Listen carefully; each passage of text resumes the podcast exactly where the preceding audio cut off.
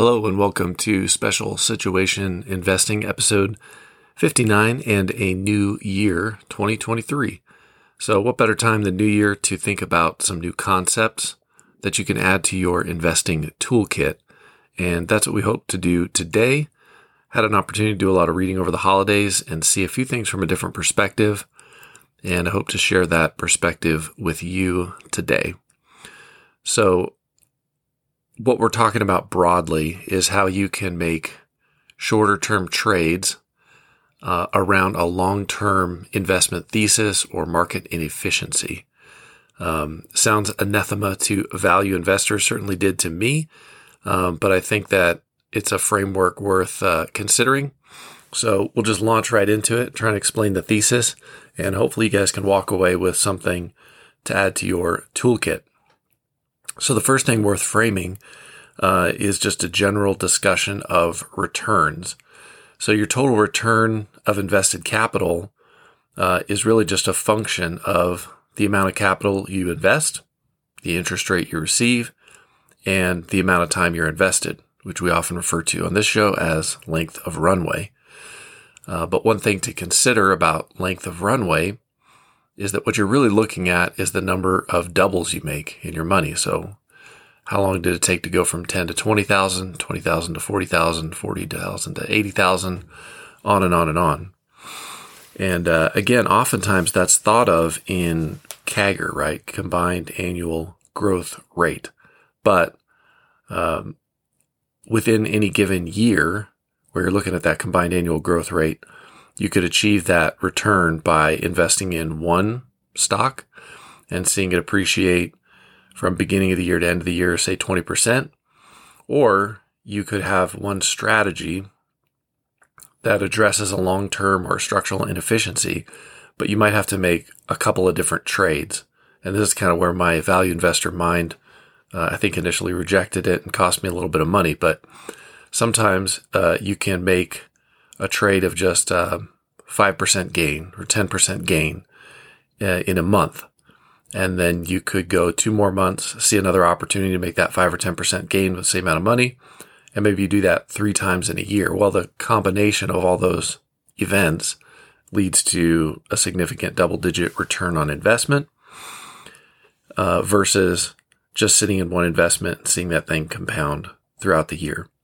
So again, just looking to add this one tool to your toolkit, and we'll get into a little bit more of how this actually plays out and how to understand it. But as just one more example around the length of runway and how you can actually have a low interest rate give you a high annual growth rate if you're compounding more frequently.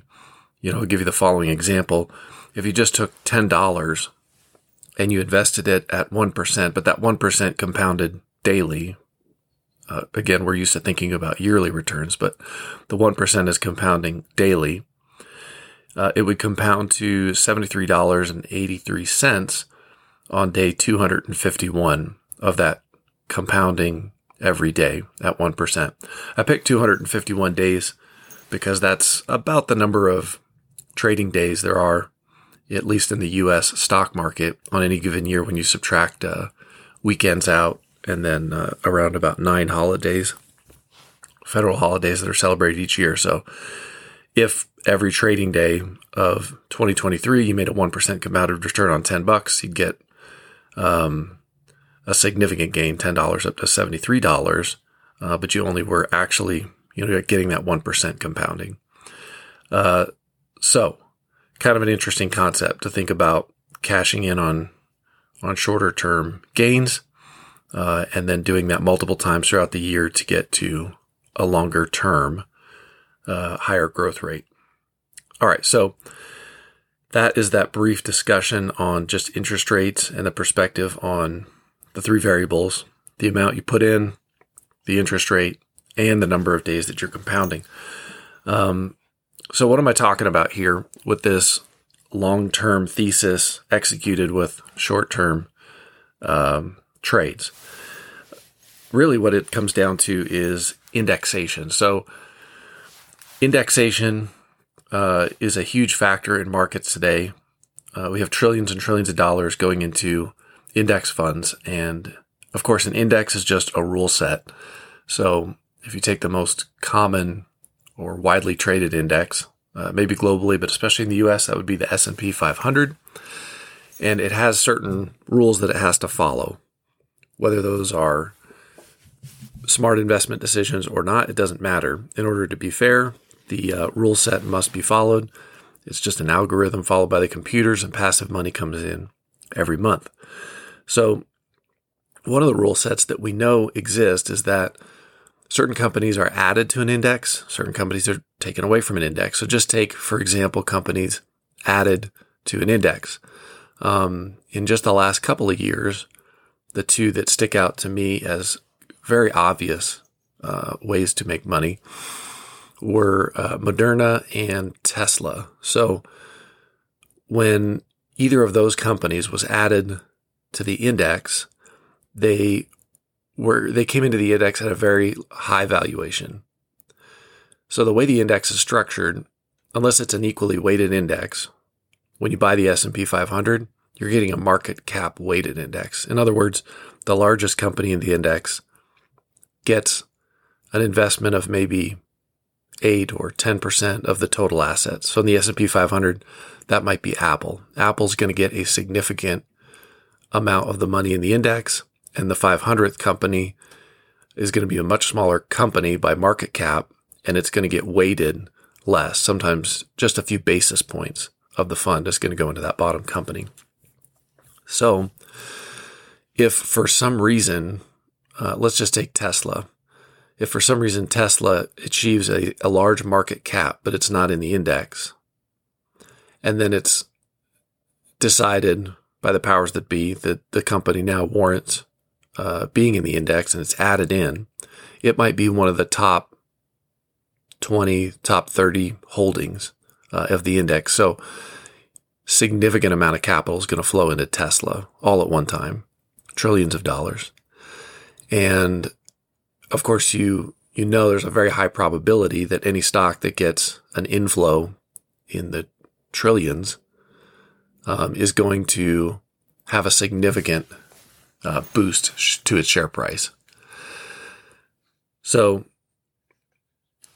if we just think about that phenomenon, the fact that you can look at an index and if it's adding something at a high valuation, coming into a high position in the index, it's going to get bid up.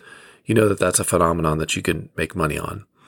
You could do the same thing for a put. You could see that a company is deemed unacceptable for being in the index, and maybe it had a high market cap weighted position in the index. It's booted out of the index. That is announced publicly, hey, in 2 weeks, company X is going to get booted out of the index. That would be a situation where you can make a high probability bet that the share price is going to go down. To what level, you don't know, but odds are it's going to go down as money flows out of the company. Another way to look at these indexes is just that the difference between being in the bottom or the top of the index, like I said, is significant in terms of capital because the index is market cap weighted. So if you have an index that invests in the top 1,000 companies globally, for example, and then you have another index that invests in the 2,000 companies that are below that first 1,000, there's a big difference in how much capital is invested in the company. If the company that's right on the margin between the two funds is, for whatever reason, included in the bottom of the top 1,000, or if it's the top company in the set of 2,000 that's below. It could make a difference of a significant amount of money that flows into the company. And again, based on that public announcement, you can see that that company is either going to be bid up or bid down. So what we have here is this long-term trend. It's not even a trend. It's a long-term structural fact about the market. In order for the market to have trillions of dollars in index funds, you're going to have these phenomenon play out. You're going to publicly announce companies added or subtracted from the index. And then you're going to have an opportunity to invest as they are bid up or sold off. This happens in spinoffs as well, where sometimes you have a company in an index, but it spins off another company that's not in the index. That one gets dropped from the index, so you know the spin-off is going to get oversold. Okay, so here you go. You have these structural inefficiencies, and that's your long-term trend. But you want to actually make money on it in the short term. And here's where I had to do a little bit of a shift myself, because I had invested in some of these phenomenon in the past. And my brain is very locked into long-term value investing, buy and hold thinking. And so I would I would buy the stock. I would see it climb a little bit, but I'm looking for my high double-digit or low double-digit returns to beat the index. And maybe I only see a 5% gain in that stock based on whatever thesis I had about it being added to or subtracted from an index. Well, instead of just taking that win of, say, 5%, selling and moving on to the next thing, I hold on because I'm looking for this 15% or 20% return in a year. And then what happens is that initial effect of either the buying or selling of the security as it's added or subtracted from the index fades away. And then I go back to a wash or even a little bit of a loss on that trade. So my long-term value investing thought ends up costing me. So another way to think about it is if you had, let's just say, 3 of these events in a year, a Moderna, a Tesla, and something being dropped from the index that you could maybe buy puts on and make money from the decline. Instead of thinking, I'm going to invest in this thing and try and get my 15, 20% return for the year, you have 3 opportunities that year to make the investment. So take some capital, invest it, get your 5% return, 4% return, whatever you're going to get out of that phenomenon, take it back out. And then the next time, you have the same opportunity. You've gone from Tesla to now Moderna getting added to the index. You can invest. You get your 5% return. Take that money off the table. Maybe you leave some return because you took it out early. Doesn't matter. You got what you needed. And then you can do it again a third time. So the combination of 5% the first time, the second time, the third time is going to add up to a combined annual growth rate, significantly above 5% because you're building that capital every time.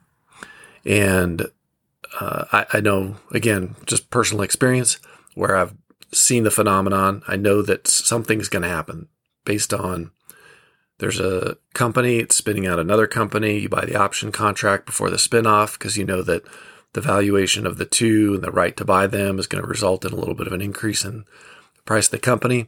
But it's really not a company you're looking to hold long-term.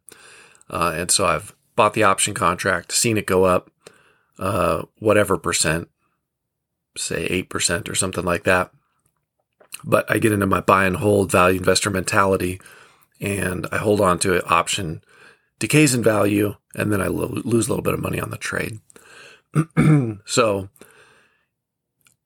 not the way to do it going forward. Basically, you're wanting to take advantage of this long-term structural inefficiency, but you're doing it by just accepting the high probability bets of a certain return, not getting too greedy with that return. Just take your, single-digit return in a short period of time and then move on to the next event. And you're just trying to do it multiple times a year so that at the end of the year, you have a high total return, something similar to that example I gave previously, where you invested the $10 at a 1% return compounding daily, and you ended up at the end of all your trading days, 251 trading days for the year, at $73. That would be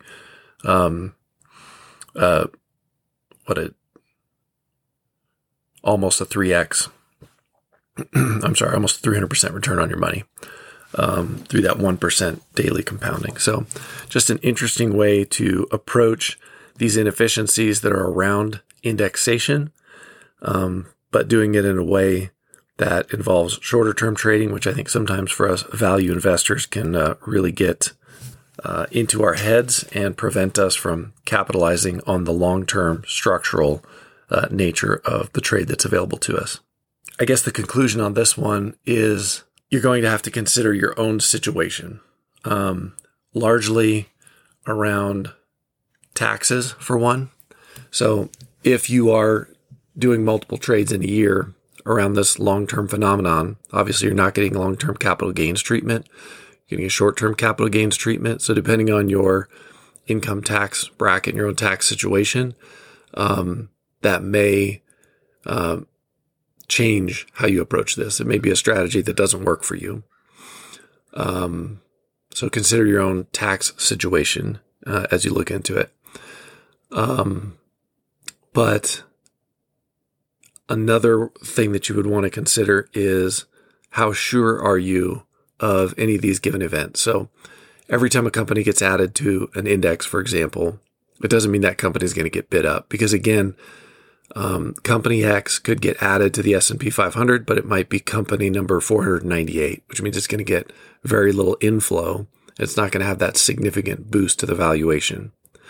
Something like a Tesla is an unusual situation because in that situation, Elon Musk owned a significant amount of the company, and a company is not qualified for inclusion in the index if there's a lot of insider ownership, meaning that there's not a lot of shares available, free floating shares available for normal people to purchase. So that allowed Tesla's valuation, its market cap, to grow and grow and grow over the years with it not being in the index.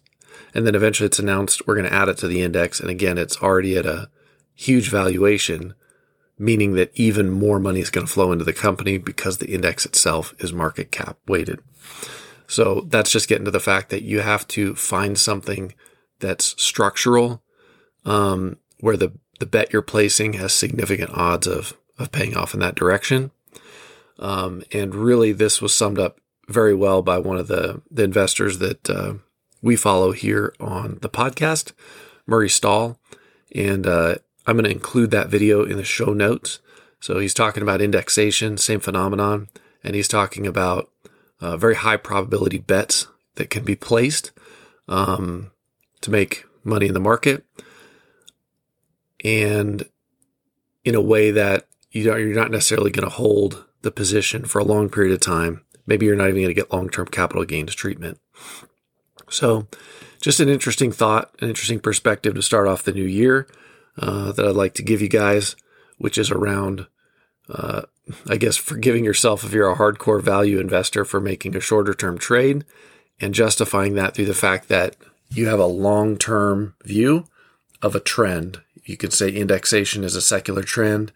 It's a structural mechanism in the market that these types of inefficiencies of bidding a company up, dropping a company from the index, or consistently losing money in a trade are going to exist regardless of your personal opinion about the company. It doesn't really matter if Tesla, when it was added to the index, was a great company, if it was going to have a good quarter, if its future in 10 years was a bright outlook. It was just that there was a structure of the index that said, hey, everybody, let's all go out and buy this thing in mass at the same time and bid it up. Why? Because that's the rule of the index and we have to follow it. But it's not a rational thing that should normally happen in markets. Markets should operate based on the fundamentals and the analysis of the companies themselves and their future prospects and their future cash flows discounted to present value. So again, you're finding a way to capture limited gains multiple times in a year around these trends that you know exist. And like I said, I would definitely recommend you go check out the video that'll be in the show notes. And for this podcast today, I'll include bullet notes of what we covered as a summary in the show notes, but we're not going to have the typical full-up investment write-up to go review, because this was just a concept that we wanted to bring you because we've given it a lot of thought during our holiday break. So with that, wishing you a successful investing year here in 2023, and we'll definitely be back with multiple shows in the future.